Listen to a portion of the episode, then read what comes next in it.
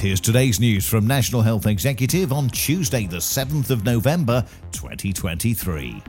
Nearly 300,000 women could benefit from a new preventative breast cancer treatment on the NHS. This comes after new licensing approval from the Medicines and Healthcare Products Regulatory Agency. The National Institute for Health and Care Excellence has launched a new and improved support service for the life sciences sector. The website, known as NICE Advice, combines the expertise from two previous support surveys NICE Scientific Advice and the Office for Market Access. And the Scottish Government has launched a new healthcare scheme for veterans.